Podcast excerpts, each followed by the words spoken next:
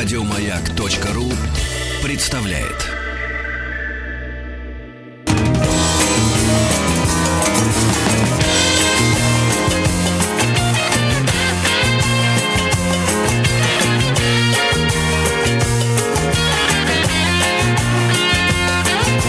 Вахтанг Махарадзе За Павлом у нас сегодня Денис Николаев. Здравствуйте. И сейчас, э, да, у нас м, цикл передач, посвященный соцлагерю. Сегодня мы поговорим, э, поговорим о спецслужбах социалистической Югославии. И у нас в гостях журналист, писатель, специалист по балканским странам э, Евгений Матонин. Здравствуйте. Добрый день, здравствуйте.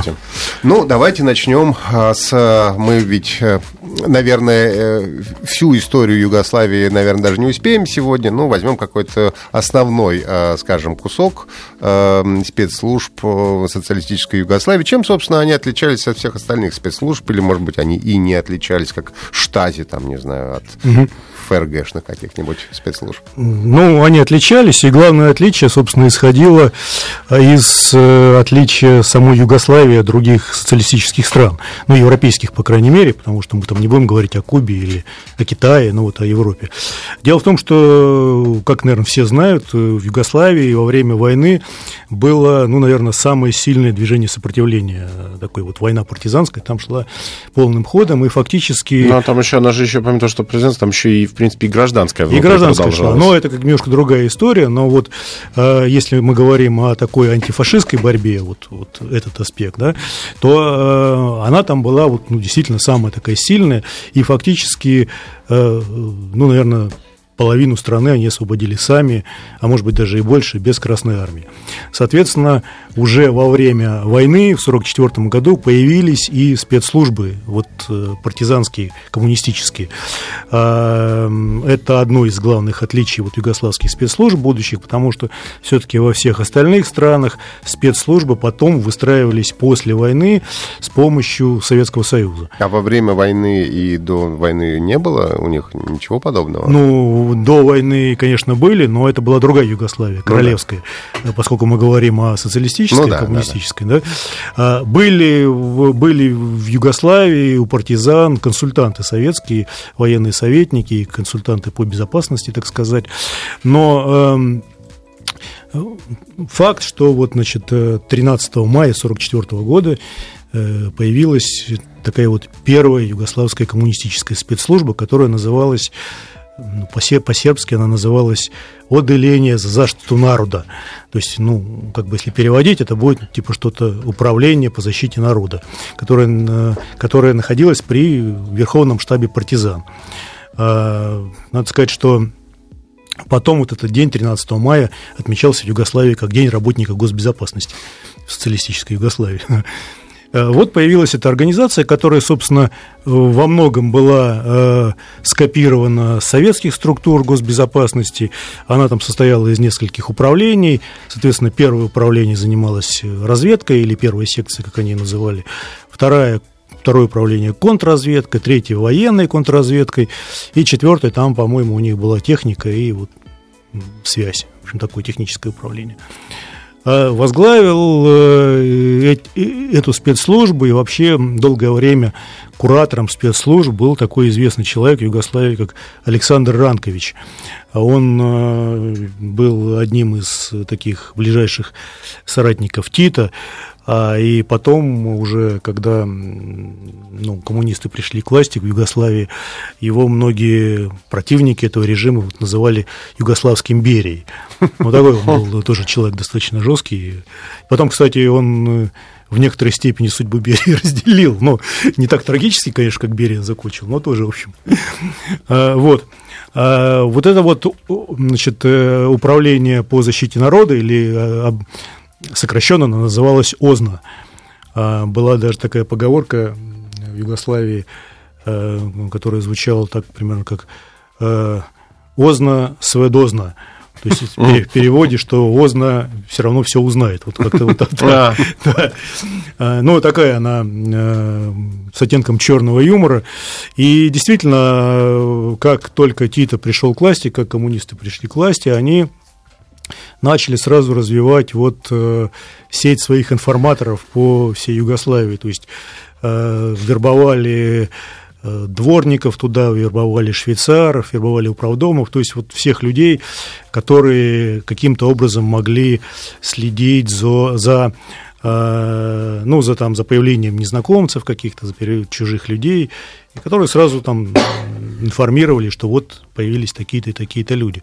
И надо сказать, что, с одной стороны, это нам кажется сейчас, может быть, ну, таким признаком авторитаризма, а, но, с другой стороны, надо тут учитывать ситуацию, что это был 45-46 э, год, когда, общем, вот как вы правильно сказали, гражданская война шла в Югославии, и было очень много всяких таких элементов, которые там и с немцами сотрудничали, и которые против партизан воевали, и которые не сбежали, а остались в Югославии, которые там теракты устраивали, ну, об этом мы еще поговорим, там теракты, в общем-то, устраивали до 70-х годов в Югославии, на самом деле.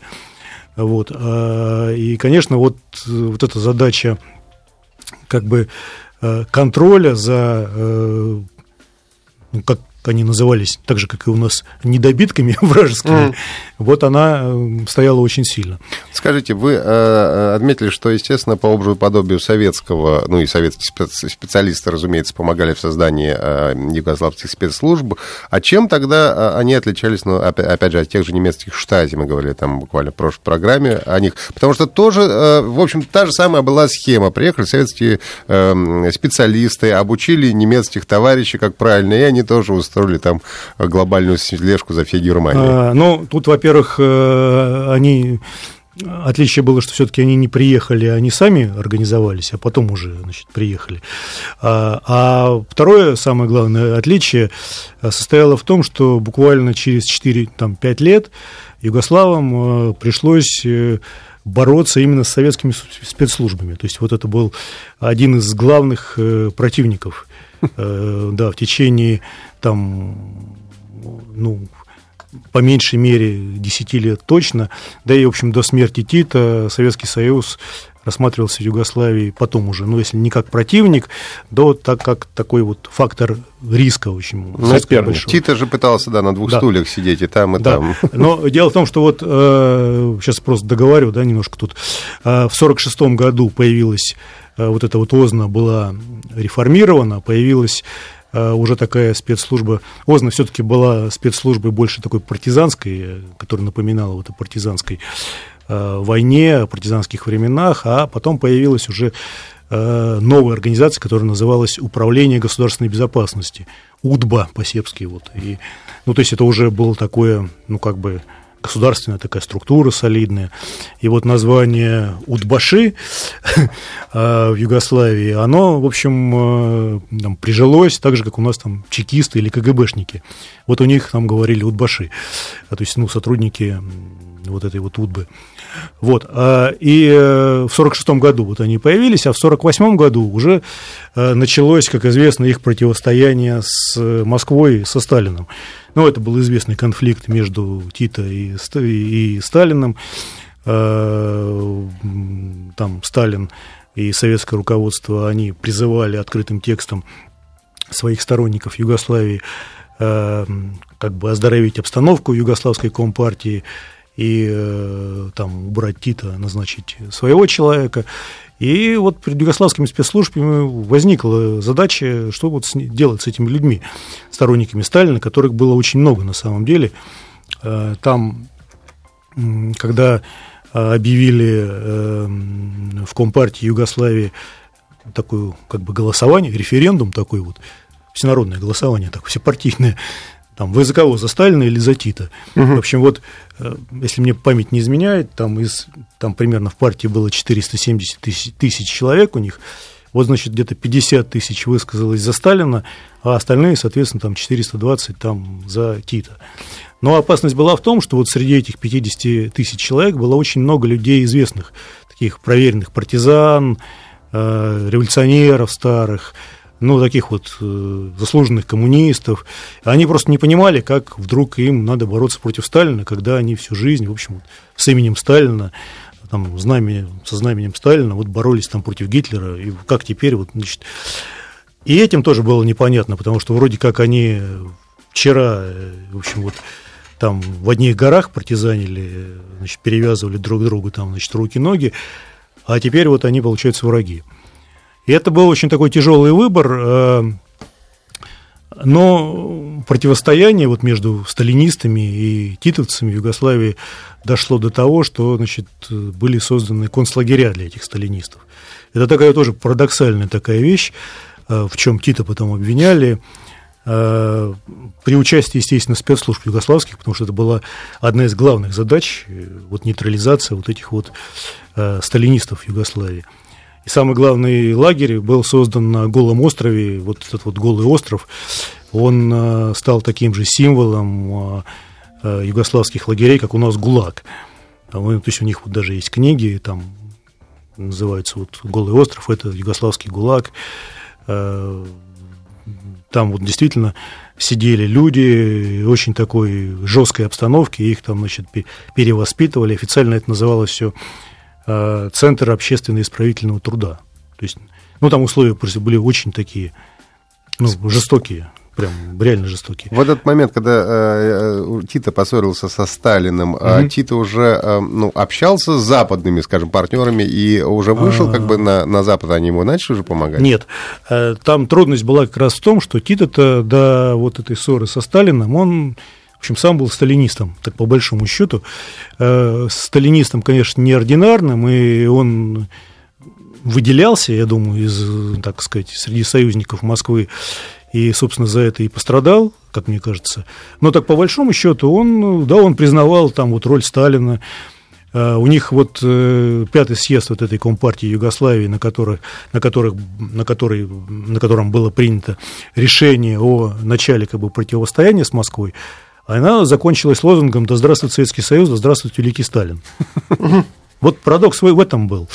И, собственно, э, а второй парадокс, что в лагеря сажали э, сталинистов, то есть тех людей, которые, если бы они пришли к власти, они бы вот этих всех э, своих противников Югославии, они бы их не то чтобы, наверное, пересажали, а просто бы перестреляли.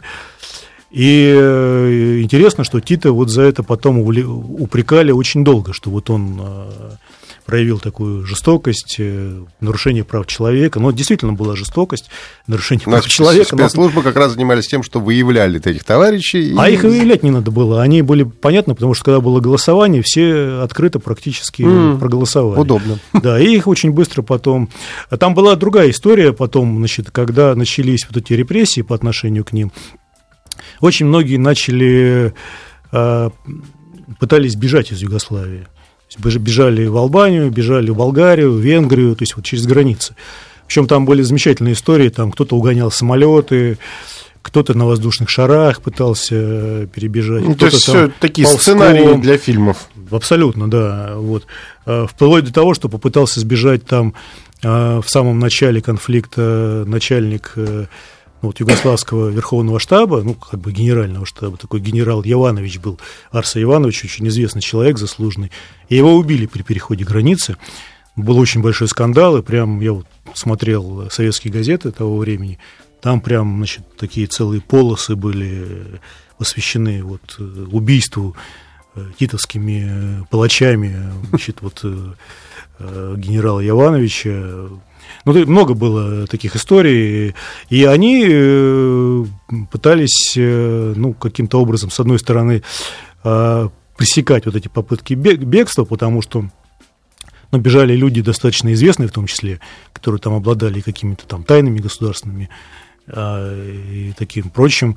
А с другой стороны, они, значит, пытались ловить Э, тех террористов, которые забрасывались в Югославию а, с территории вот сопредельных социалистических стран, прежде всего. А забрасывали мы или все-таки, э, э, не знаю, американцы? Не, забрасывали, в основном забрасывали, как считается, в основном забрасывали, конечно, вот как бы коммунисты.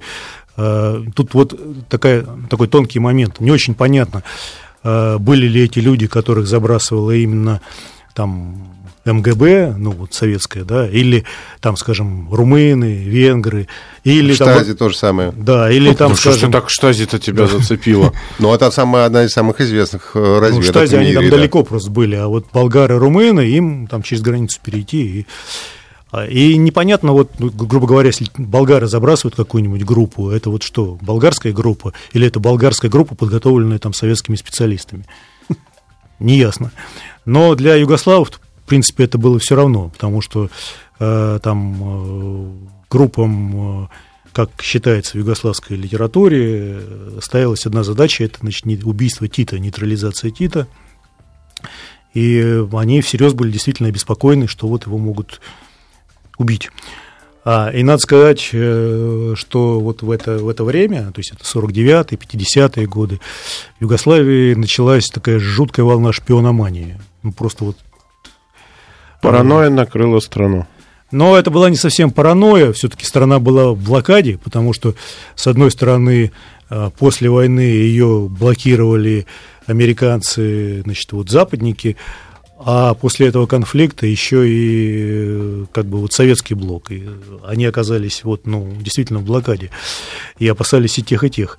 Вот. Но э, элементы паранойи там, конечно, были. Например, э, начали арестовывать всех русских иммигрантов, которые еще остались в Югославии, вот 17 -го года, ну, с гражданской войны, потому что они считались как бы потенциальными такими шпионами э, Москвы. Был очень такой забавный, в кавычках забавный случай, можно сказать. Там арестовали, например, личного сапожника Тита. Ну, он действительно вот был человек, который с ним прошел там полвойны, 42 -го года, да, он там шил сапоги. Э, Бошка Чолич его звали, вот я даже помню имя. А арестовали его почему? Потому что э, вроде как э, обвинили Э, в том, что когда еще э, была дружба с Советским Союзом, и в Югославии снималось, снималось кино советское, фильм о партизанах, и вот этот вот Чолич, он им что-то там показывал, места какие-то, где они вот стита. И вот тогда его вроде как завербовали. Ну, вроде как, значит, советская разведка его завербовала. Ну, а потом его обвинили в том, что он, поскольку он к Тито имел доступ такой непосредственный, он вроде как провертел, провер, провертел какую-то дырку его кабинете и поставил туда микрофоны. И он, значит, это все слушал. 20 лет человеку дали. Правда, он сидел 12, но все равно, в общем, немало. Но в результате доказали, действительно ли он был шпионом или непонятно. нет? Ну, там непонятно. А как, э, вот э, в таких, в таких историях вообще что-то сложно. Так он говорил, что нет. Но показания дал, что да. А как он дал эти показания? Под пытками наверняка. Может, под пытками, а может, не под пытками. Ну, то есть, вот, непонятно. Неясно. Неясно. Ну, 12 лет человек отсидел.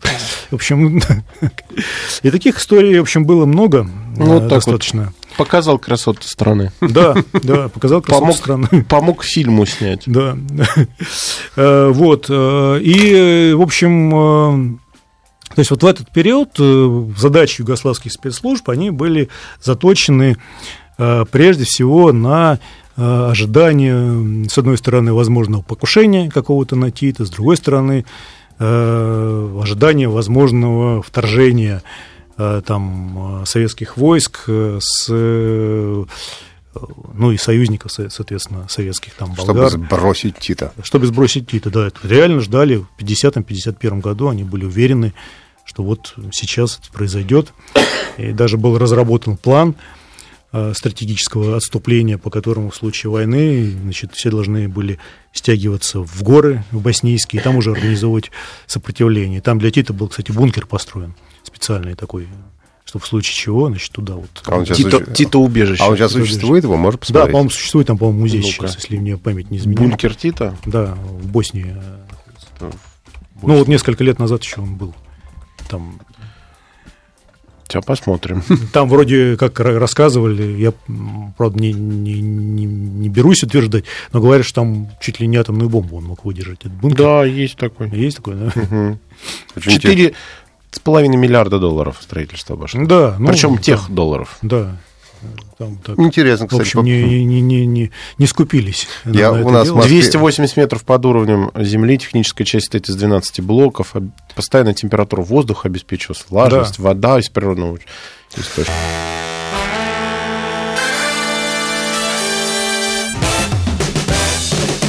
Вахтанг Махарадзе и Павел Картаев. Денис Николаев сегодня у нас за Павла. Да, да, и а, программа, посвященная соцлагерю. Сегодня мы говорим о спецслужбах социалистической Югославии. У нас в гостях журналист, писатель, специалист по балканским странам Евгений Матонин. И мы остановились а, до новостей как раз в 50-х годах, когда все ждут покушения на а, Иосифа Тита. И а, как раз спецслужбы занимаются тем, чтобы предотвратить эти покушения а, всевозможные. Да. Ну, как считается, как вот э, по официальным данным, так сказать, э, было действительно там предотвращено несколько покушений. Было ли, эти, было ли это действительно покушение или нет, вот тоже тут непонятно.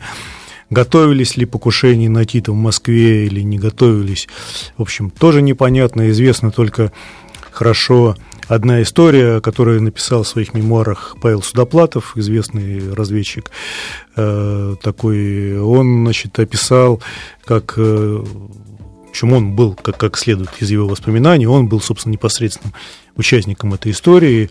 Якобы его вызвал Сталин там э, э, с министром госбезопасности Игнатьев, по-моему, тогда был такой и, значит, э, приказал им разработать покушение на Тита. Это, причем это был уже 52 год где-то, ну вот, то есть последние месяцы жизни Сталина. Угу. И э, подразумевалось, как следует из его, из э, рассказа Судоплатова, э, чтобы Тита убил э, другой наш очень известный советский разведчик Иосиф Глигулевич такой, вот, который, ну, э, истории спецслужб это был, наверное, вообще во всех э, в мировой истории спецслужб. То, что он сделал, это был, наверное, самый большой успех. То есть человек, э, э, значит, будучи разведчиком, смог стать послом Коста-Рики в Италии и Ватикане, Значит, и еще, значит, выступая, выступал в ООН и громил там, значит, советскую политику, отвечая Вышинскому, нашему министру, что вот там, значит, при этом, значит, работая на, будучи кадровым советским разведчиком. Слушайте, вот это, крутая история. Это очень крутая история, да.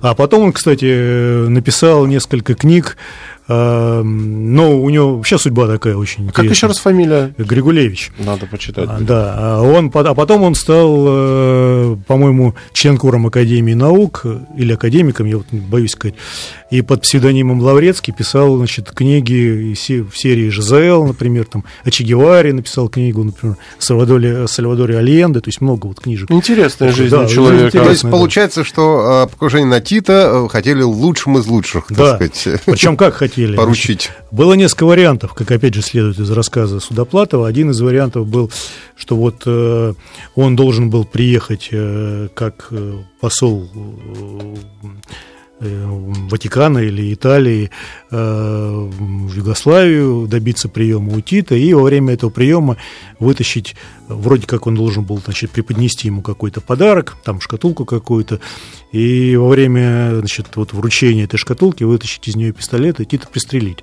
Был один вариант. Второй вариант был такой, что он должен был выстрелить в него э, некой э, химической смесью, которая включала в себя там бациллы то ли чумы, то ли вот какого такого, такой болезни, и, значит, заразить Тита.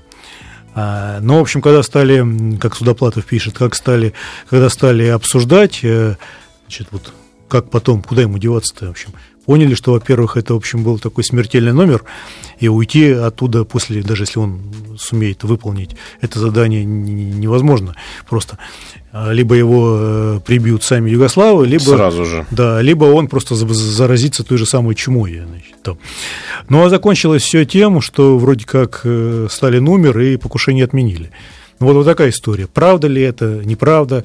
Судоплатов там приводит э, вроде бы документы вот, разработки вот этой операции. Но вот что называется, только со ссылкой на него можно говорить, что это Но была вот, такая насколько история. я понимаю, э, Сталин умирает, и, соответственно, ну, фокус, условно говоря, работы спецслужб тоже смещается, потому что в какой-то момент с а. Хрущевым уже начинаются же там и переговоры, уже они как-то налаживают отношения более-менее. Да, совершенно правильно. Э, как бы э, угроза ликвидации физического Тита, она в общем, так, по большому счету, уходит на второй план, по крайней мере, со стороны Москвы. Хотя я вот уже говорил, что все равно Советский Союз всегда рассматривался в таким ну, в общем, фактором риска. И когда там были обострения ситуации, как, например, там в 68 году, когда ввели войска в Чехословакию, или вот в 79 году, там почему для меня до сих пор непонятно, это было связано с тем, что вьетнамцы свергли полпота в Кампучии, которых, которого югославы, кстати, признавали. А вот вот там началась какая-то жуткая просто очередная шпиономания, мобилизация. Почему-то они считали, что и Советский Союз -то тоже вторгнется в Югославию. Но это совершенно был какая-то Потому такая... в Вьетнаме свергли полпота, а Советский да, Союз вторгнется да, в Югославию. Да. Почему была такая логика, тоже непонятно. Но это был уже старый тогда, в общем, можно, можно на это списать. Вот. Но главная задача в 50-х, 60-х годах у югославов, у спецслужб а, было, были уже все-таки немножко иные. А, и прежде всего это борьба вот с, э, с югославской иммиграцией, такой профашистской. Тут надо сказать, что в Хорватии в основном э, было создано во время э, войны, во время оккупации Германии такое марионеточное государство, называлось независимое государство Хорватия, где во главе которой стоял такой Анте Павелич, который, значит, его называли поглавник, но это примерно то же самое, что и фюрер, там, да, а, и э, главным стержнем, что ли, вот этого государства было такое движение усташей. Mm. Э, вот, э, ну, с хорватского можно перевести как повстанец, или так, борец, вот что-то такое. В общем, вот эти самые усташи, они э, наладили там в этой Хорватии такой террор, что, в общем, даже немцы иногда ужасались. А итальянцы так просто иногда просто отбивали вот заключенных у усташей. Э, в основном, конечно, они резали там сербов, цыган, евреев, вот этих вот людей. А, и после войны э, сам Павелич сбежал, и с границей, э, с границей работало несколько иммигрантских хорватских организаций, усташских, а, которые вовсе не сидели сложа руки, они э, вот до 70-х годов, до, до конца даже 70-х годов забрасывались террористы в Югославию, которые устраивали там взрывы, всякие теракты. Э, усташи были одними из первых, которые начали захватывать самолеты, между прочим, и их взрывать. И известный был случай, когда они взорвали самолет в 1971 году, э, который, по-моему, летел из Стокгольма в Белград. На нем было 28 человек, погибли все, кроме одной стюардессы, которая упала с высоты 10 тысяч метров и осталась жива. Это случай в книге, в книгу рекордов Гиннесса Да, вот Усташи сделали, да? Ну, считается, что они там взорвали, да, там взорвалась бомба, вот как бы считается, что они. Много было историй. В 1971 том же году они напали на югославское посольство в Швеции, убили посла. И тоже там была такая просто история, такая, как, как боевик. Их поймали, а, они сбежали, их опять поймали, а потом их сообщники захватили самолет, э, потребовали их освобождения, их освободили на, в обмен на пассажиров. И вот, значит, вот эти вот два человека, которые, в общем, расстреляли посла, они дожили до 90-х годов, вернулись в Хорватию, когда уже в независимую Хорватию. Там, в общем, их как героев встречали. вот такая была история. То есть вот, и, соответственно, югославы, югославские спецслужбы, они тоже не сидели сложа руки и, в общем, не смотрели на это вот просто так. Югославы были, об этом мало кто знает, они были одними из первых, кто начал практиковать такие вот, э, ну, как считается, опять же, да, они, естественно, сами это отрицали, но тем не менее считается так. Такие операции по ликвидации э, вот, террористов за границей. То есть контртеррористические операции, когда просто выезжали ликвидаторы и там убивали людей, которые были причастны к терактам. Причем, что интересно, что уже советские спецслужбы отказались от этого, то есть, ну, там, в 60-х, 70-х годах наши к этому политическому такому террору не прибегали, не прибегали. А югославы, как считается, действовали в Аргентине, пытались вот Павелич там убить, но не удалось им это сделать, он там сам умер. И в Испании, и во Франции был такой случай, когда они, по-моему, в Германии было – это, если не ошибаюсь, они пристрелили там, ну, как считается, они, они, значит, там пристрелили одного из э, таких авторитетов югославской мафии. А почему? Потому что, потому что считалось, что вот эти вот, вот эта мафия югославская, она продает оружие усташам, mm. иммигрантам.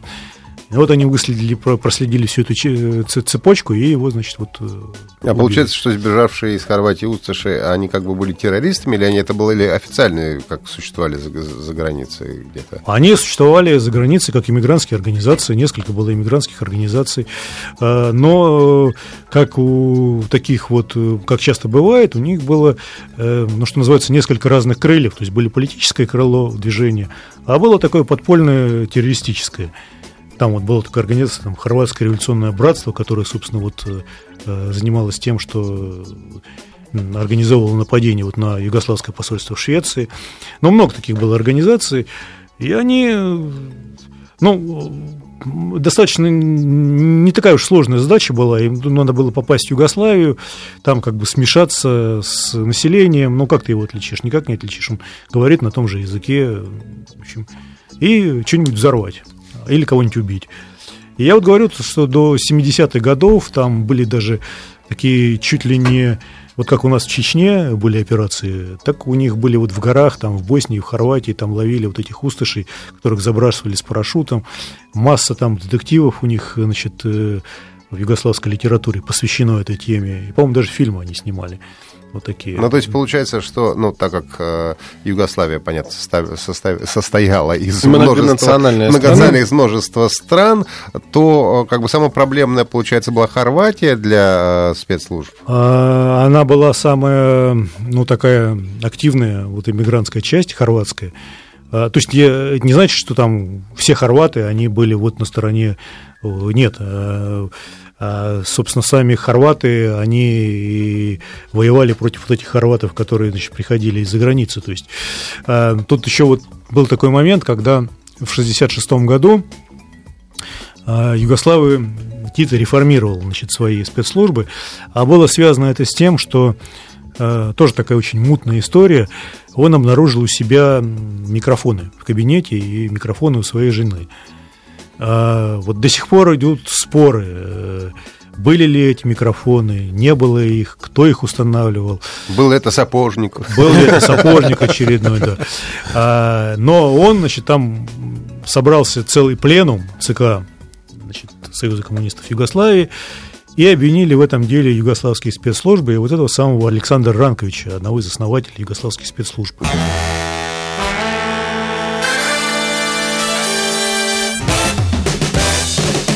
Вахтанг Махарадзе и Павел Картаев.